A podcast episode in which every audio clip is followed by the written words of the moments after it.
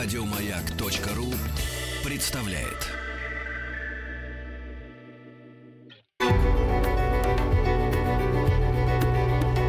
Много букв. Много букв. Любимые тексты главных персон современности. Добрый день. Меня зовут Дементьева Елена. Я актриса театра и кино. Также я работаю в независимом московском театре, который называется «Творческое объединение 9». Мы являемся резидентами Центра Мирхольда и Театра наций, нового пространства Театра наций. И вот в нашем театре есть такой цикл, который называется «Книга плюс театр».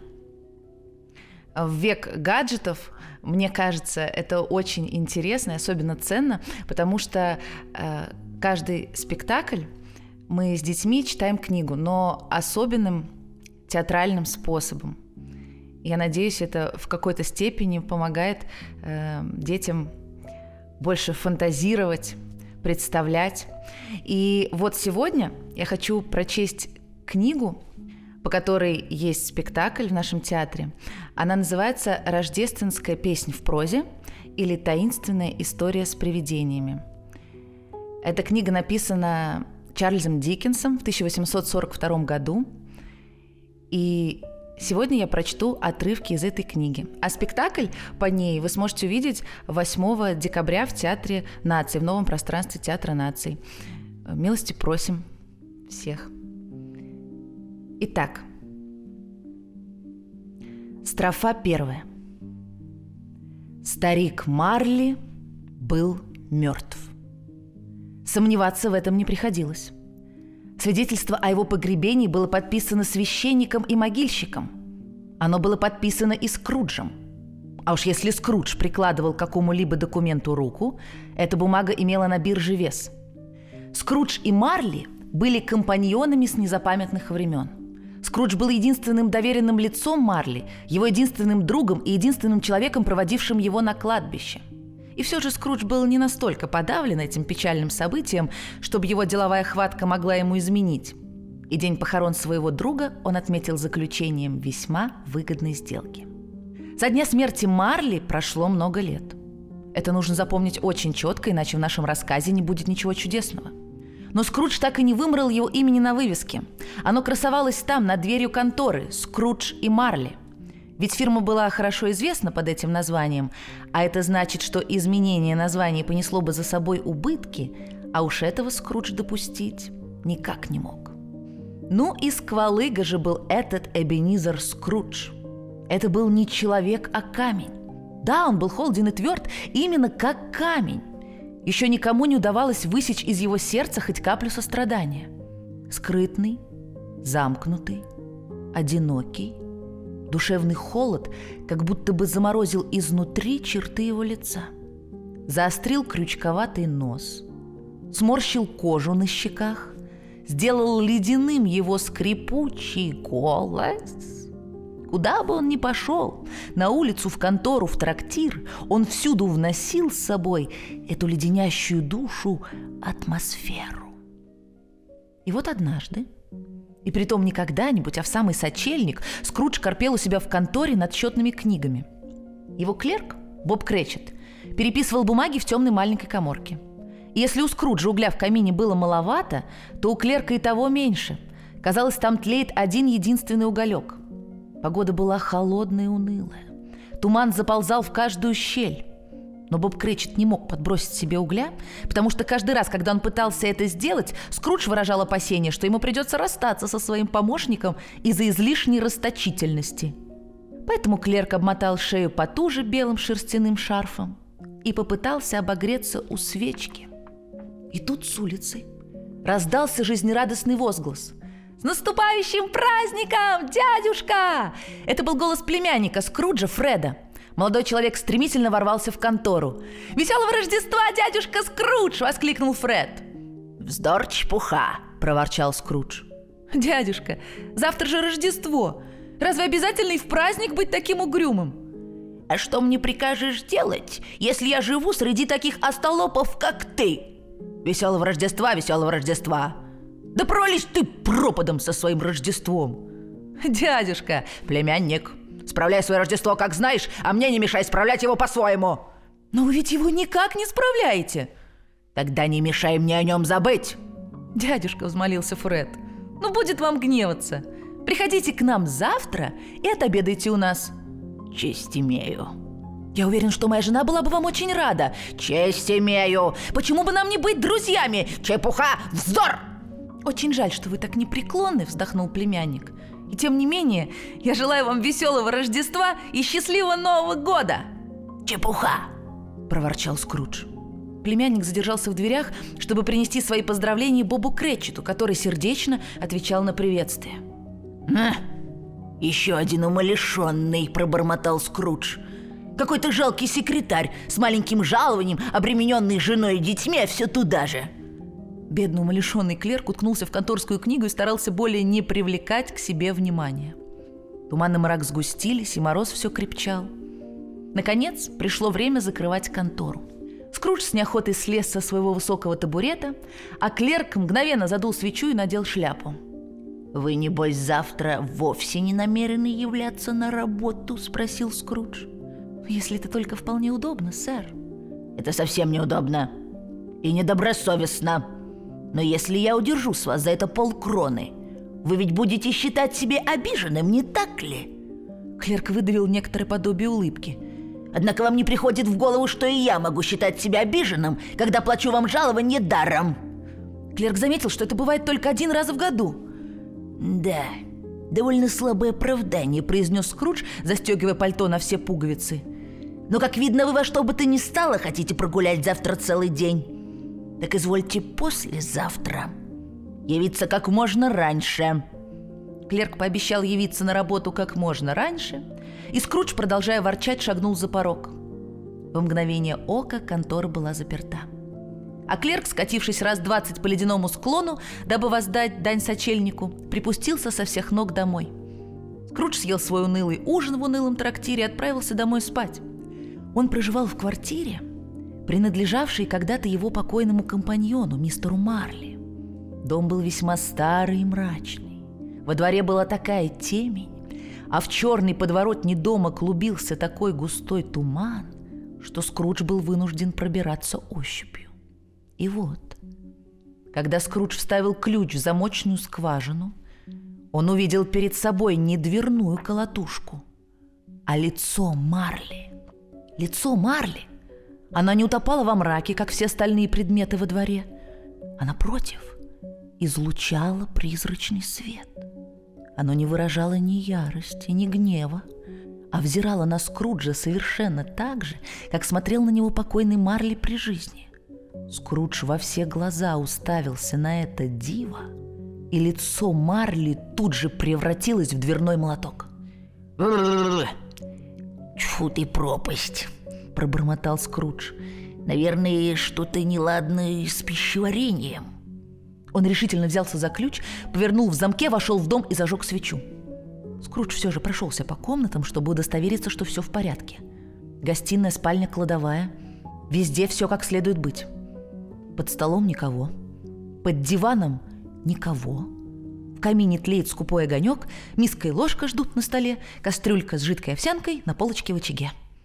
Удовлетворившись осмотром, Скрудж запер дверь на два оборота ключа, снял галстук, надел халат, ночной колпак и домашние туфли и сел у камина похлебать овсянки. «Здор! Чепуха!» – проворчал Скрудж. И тут же его взгляд случайно упал на колокольчик, висевший на стене. Этот старый, давным-давно ставший ненужным колокольчик. С безграничным изумлением и чувством неизъяснимого страха – Скрудж заметил вдруг, что колокольчик стал раскачиваться из стороны в сторону. Сначала он раскачивался еле заметно, и звона почти не было слышно, но вскоре он зазвонил так громко, и ему начали вторить все колокольчики в доме. Звон длился не больше минуты, но Скруджу эта минута показалась вечностью. Потом колокольчики смолкли так же внезапно, как и зазвонили. Все разом. «Чепуха!» — еле слышно проговорил Скрудж. И тотчас откуда-то снизу донеслось бряцанье железа. Словно в погребе кто-то волочил по бочкам тяжелую цепь. «Ой, все, все равно вздор, молвил Скрудж. Не верю я в привидения. Однако он изменился в лице, когда увидел одно из них прямо перед собой. Без малейшей задержки привидение проникло в комнату через запертую дверь и остановилось перед Скруджем. Это был Марли. Тело призрака было абсолютно прозрачно. Длинная цепь опоясывала его и волочилась за ним на манер хвоста. Она была составлена из ключей, замков, копилок, документов, грозбухов и тяжелых кошельков с железными застежками. «Что это значит?» – произнес Скрудж. «Что вам от меня надобно?» «Очень многое». Не могло быть ни малейшего сомнения в том, что это был голос Марли. «Но кто вы такой?» «Спроси лучше, кем я был». «Кем же вы были в таком случае?» – спросил Скрудж, повысив голос. «При жизни я был твоим компаньоном, Джейкобом Марли». Скрудж отчетливо ощущал на себе мертвящий взгляд призрака и все же не хотел верить своим глазам. «Ты не веришь в меня?» – заметил призрак. Не, не, не, не верю. Не, не, не, не знаю. Все это вздор, вздор и вздор. Тогда призрак испустил такой страшный вопль и принялся так неистово и жутко греметь цепями, что Скрудж вцепился в стул, боясь свалиться без чувств. Но это было еще ничто по сравнению с тем ужасом, который объял его, когда призрак вдруг размотал свой головной платок, и у него отвалилась челюсть. Заломив руки, Скрудж упал на колени. «Пощади!» – взмолился он. «Ужасное видение! Зачем ты мучаешь меня?» «Суетный ум!» – отвечал призрак. «Веришь ты теперь в меня или нет?» «Верю. Как уж тут не верить?» У Скруджа зуб на зуб не попадал. Он был чрезвычайно напуган. Его трясло, как в лихорадке, и он отер выступавший на лбу холодный пот. «Зачем же вы, духи, блуждаете по земле?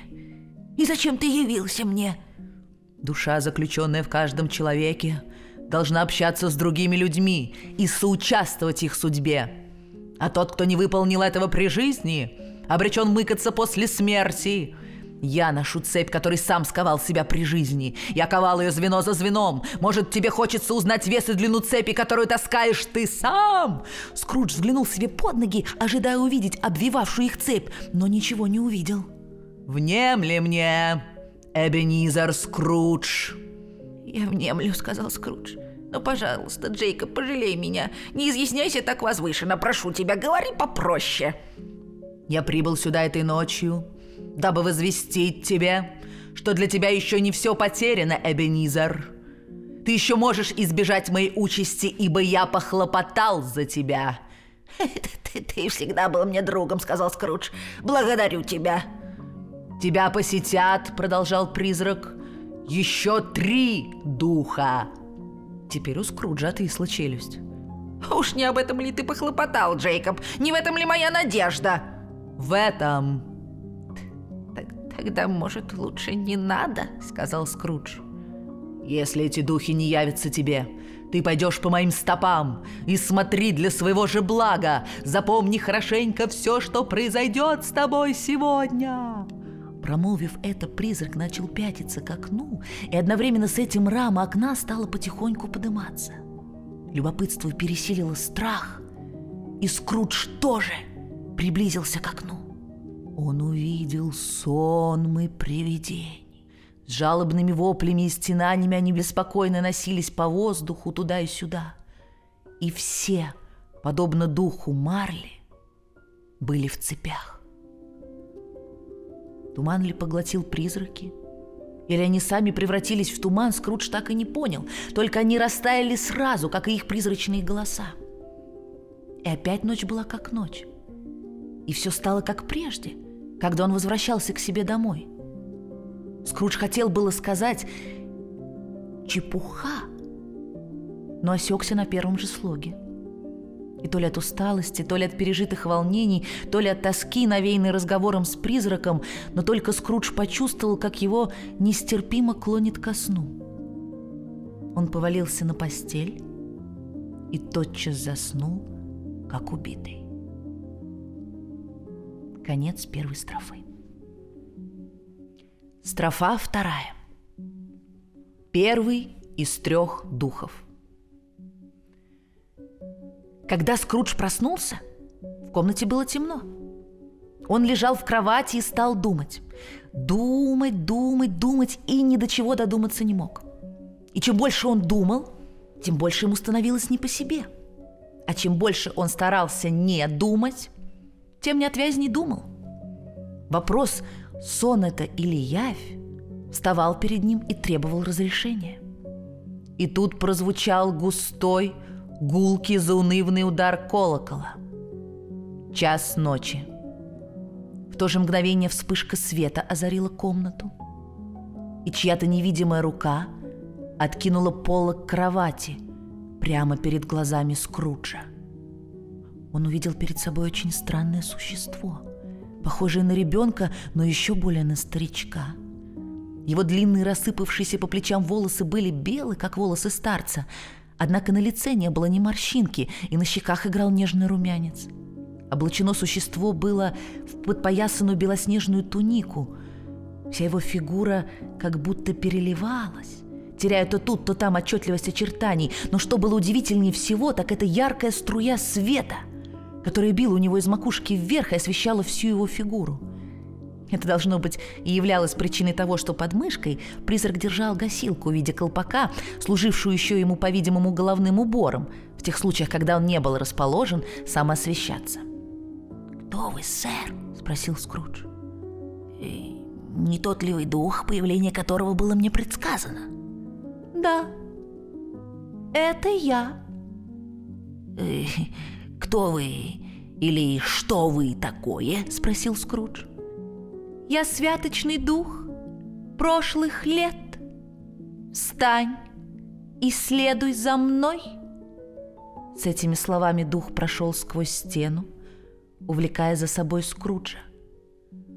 И вот они очутились на пустынной проселочной дороге, по обеим сторонам которой расстилались поля. Был холодный ясный зимний день, и снег устилал землю. «Боже милостивый,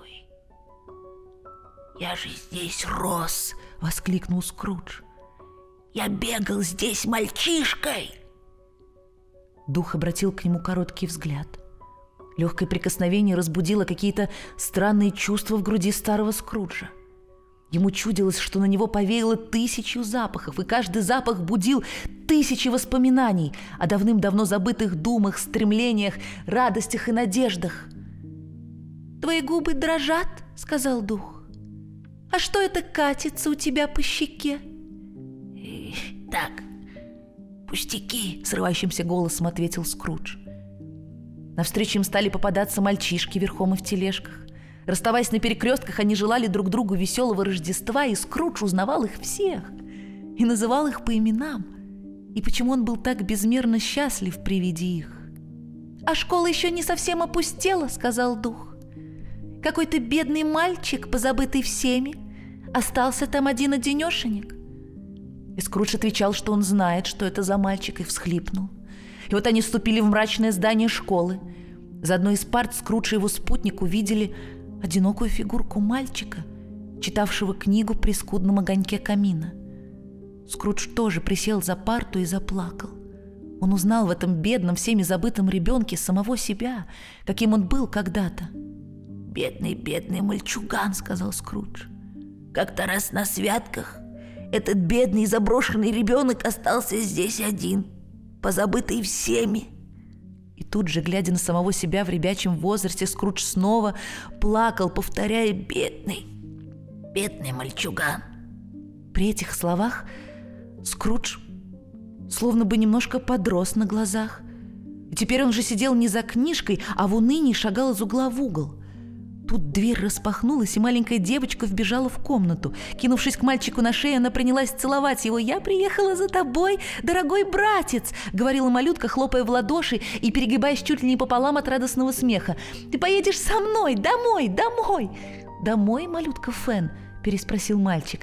Ну да, домой, совсем, навсегда. Отец стал такой добрый, совсем не такой, как прежде. Вчера вечером, когда я ложилась спать, он вдруг заговорил со мной так ласково, что я не побоялась, взяла и попросила его еще раз, чтобы он разрешил тебе вернуться домой. И вдруг он сказал, да, пускай приедет, и послал меня за тобой. И мы проведем вместе все праздники. И как же мы будем веселиться? Девочка снова засмеялась, захлопала в ладоши хотела погладить мальчика по голове, но не дотянулась, и, заливаясь смехом, потянула его к дверям, и он с охотой последовал за ней.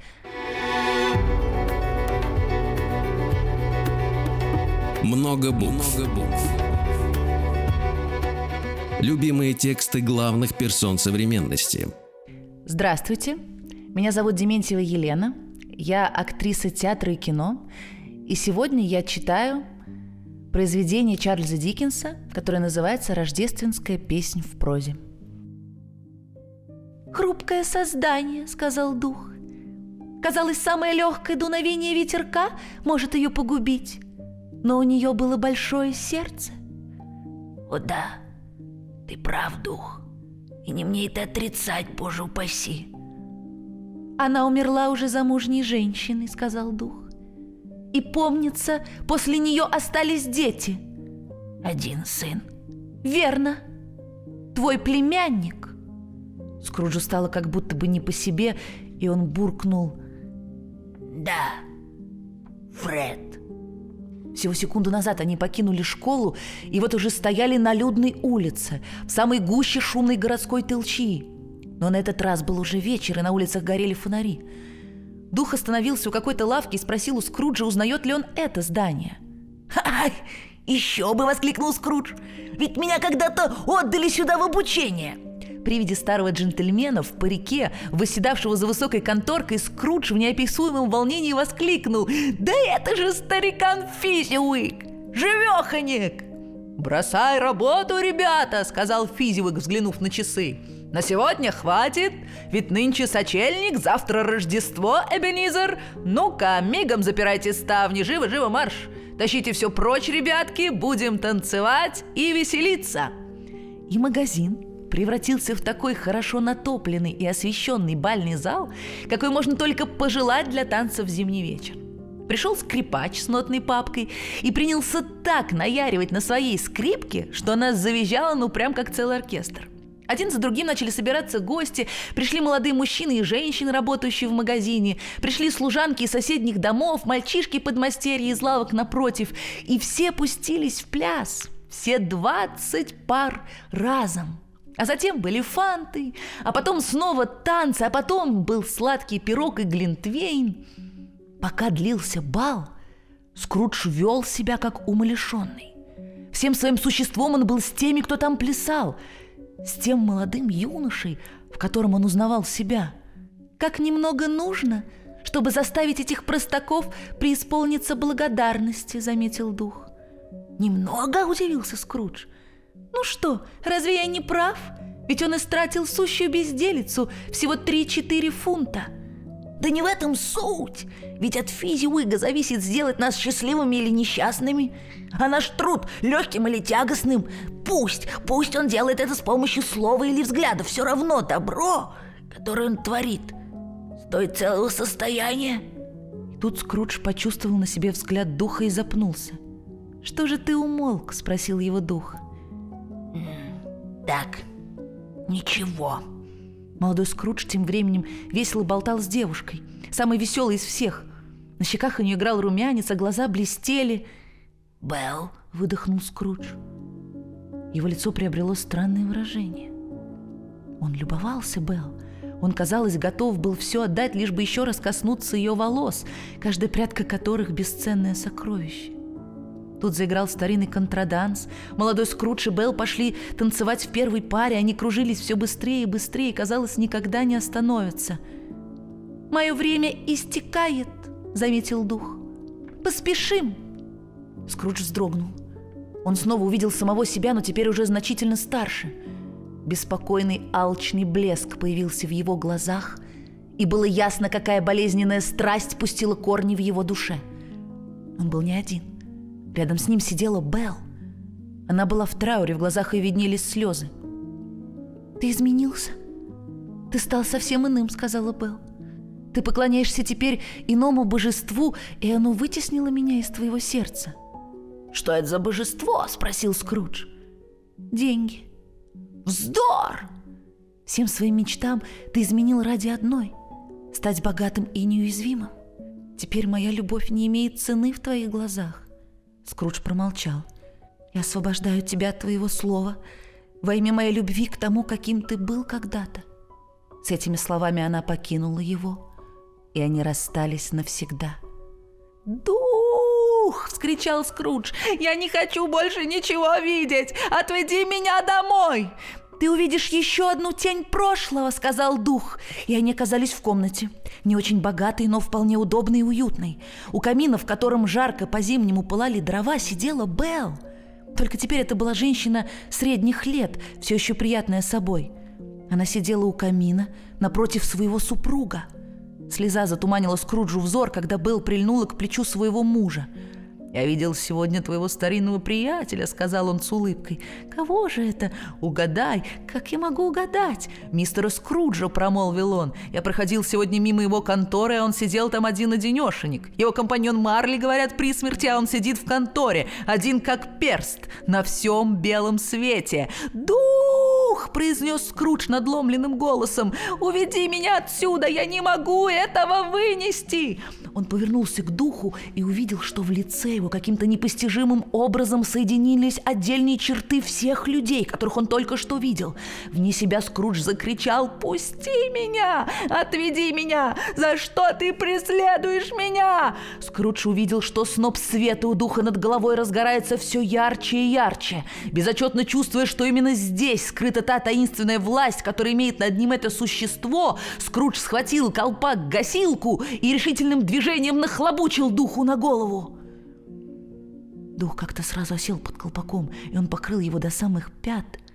Но как бы крепко не прижимал Скрудж гасилку, ему не удалось потушить света, струившегося из-под колпака. Страшная усталость внезапно овладела Скруджем. Его стало непреодолимо клонить ко сну. И в ту же секунду он увидел, что снова находится у себя в спальне. Последний раз надавил он, что было мочи на колпак гасилку – Затем рука его ослабла, и, повалившись на постель, он уснул мертвым сном. Конец второй главы. Строфа третья. Второй из трех духов. Громко всхрапнув, Скрудж проснулся и сел на кровати. И ничего. Прошло еще пять минут, десять, пятнадцать, ничего. Однако все это время Скрудж, лежа на кровати, находился как бы в самом центре багрово-красного сияния. Наконец он встал и, шаркая туфлями, направился к двери, в соседнюю комнату, откуда этот свет и струился. Лишь только его рука коснулась щеколды, как из-за двери раздался голос. «Войди! Войди, будем знакомы, старина!» Скрудж приоткрыл дверь. В центре комнаты непринужденно и величаво восседал такой веселый великан, что сердце радовалось при одном взгляде на него. В руке у него был факел, и он поднял его высоко над головой. «Я дух нынешнего Рождества! Взгляни на меня!» Скрудж почтительно повиновался – Дух был одет в простой темно-зеленый балахон, отороченный белым мехом. Доброе открытое лицо улыбалось, глаза сияли, голос звучал весело. А на голове у призрака был венок из астролиста, на котором сверкали кое-где льдинки. «Дух, веди меня куда хочешь. В прошлую ночь я шел по принуждению, но этот урок не пропал даром. Если ты хочешь научить меня чему-то, я готов следовать за тобой». Коснись моей мантии и держись крепче, велел дух. И вот уже дух и Скрудж стояли на городской улице. Было утро, рождественское утро и хороший крепкий мороз. Скрудж и дух оставались невидимыми для прохожих. Мимо несли кушани для праздничного стола, и дух кропил на них маслом из своего светильника. «Чем-то ты их покропил?» – спросил Скрудж. «Может, это придает особый аромат кушаньям?» «Да», и особенно он подходит к обеду бедняка. Почему? Потому что там он нужнее всего, ответил дух. Они летели над улицами, пока не оказались на глухой окраине города. Прямо у жилища клерка Боба Кречета, который работал у Скруджа в конторе.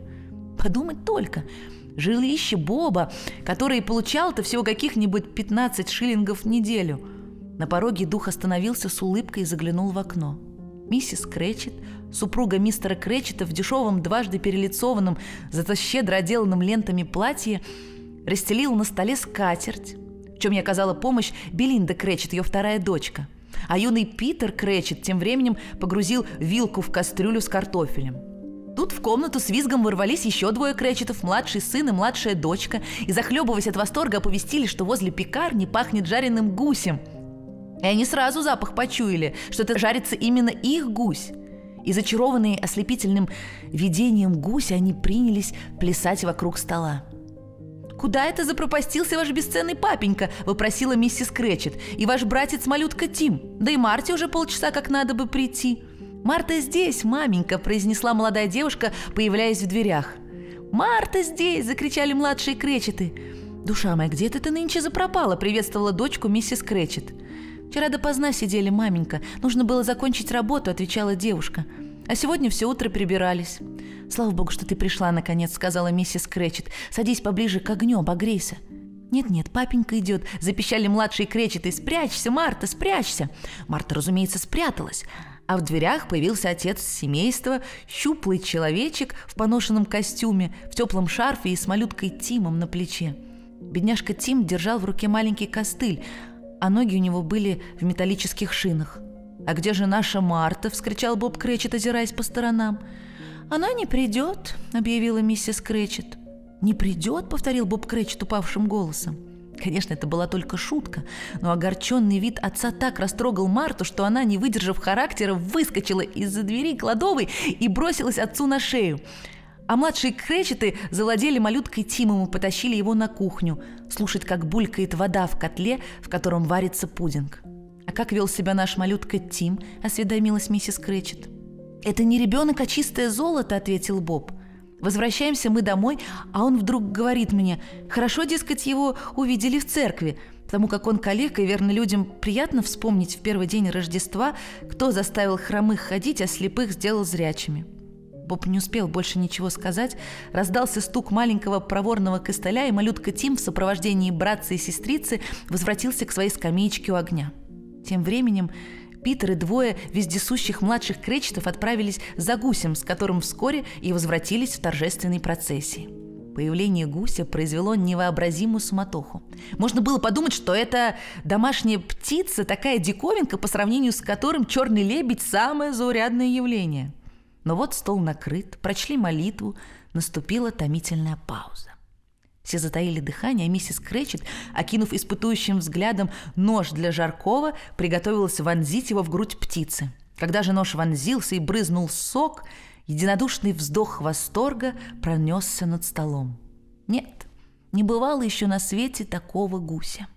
Все наперебой восхищались его сочностью и ароматом, а когда с гусем было покончено, а младшие Кречеты измазались в луковой начинке по самые брови, в комнату вошла миссис Кречет, раскрасневшаяся и запыхавшаяся, но с горделивой улыбкой на лице и с пудингом на блюде.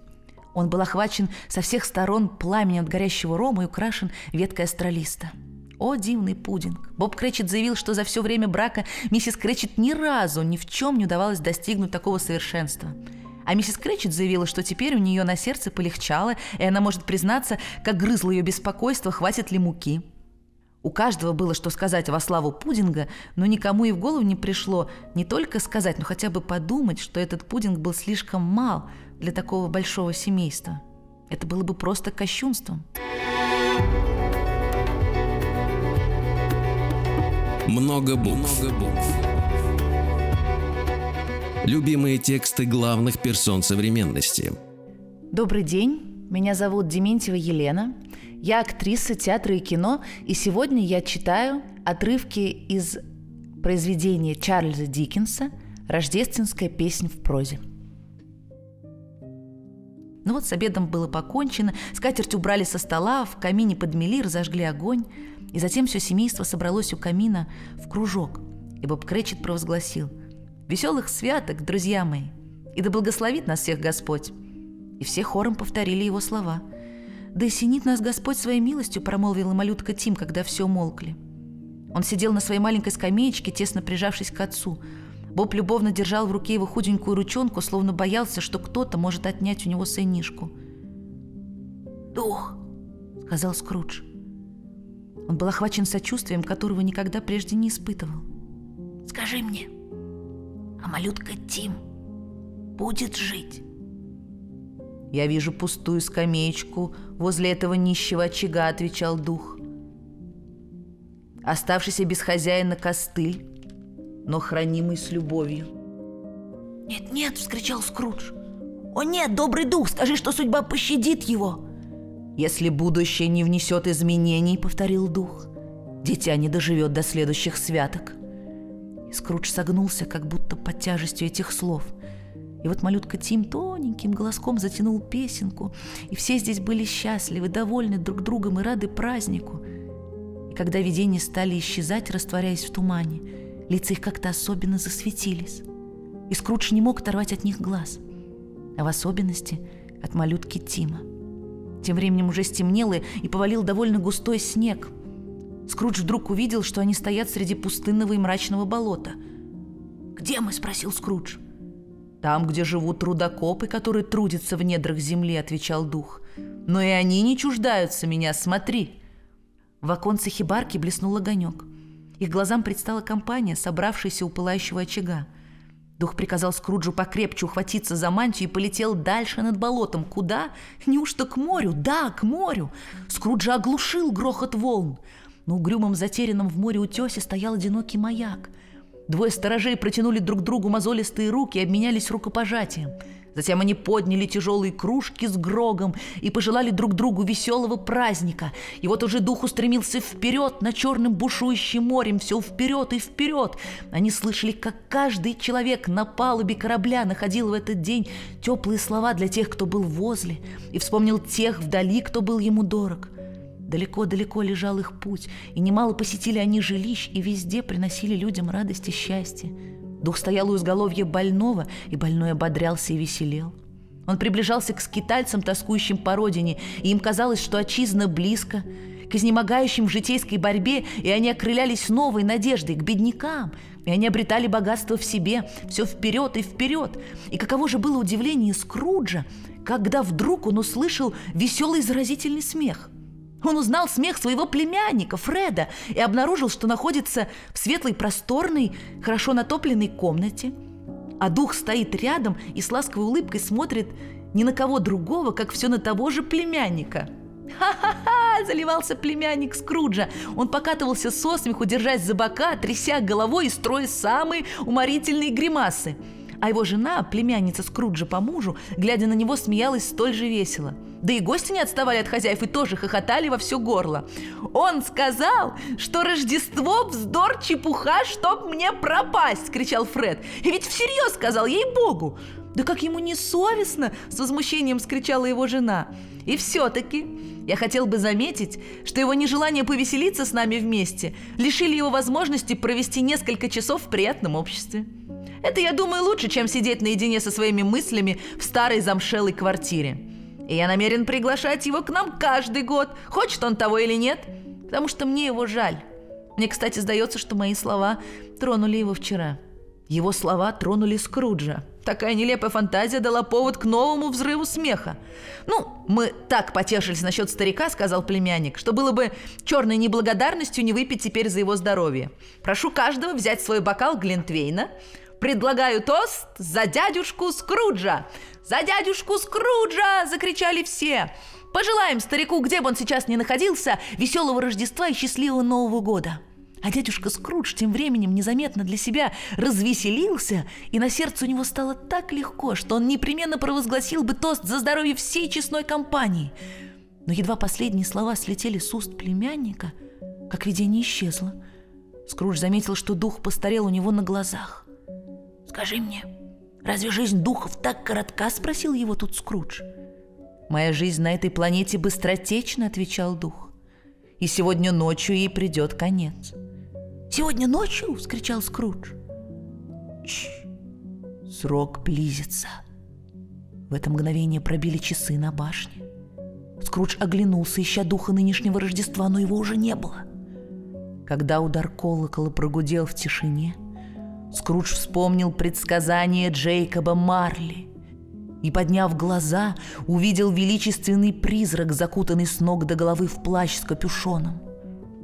Подобно облаку или туману, призрак плыл над землей навстречу Скруджу.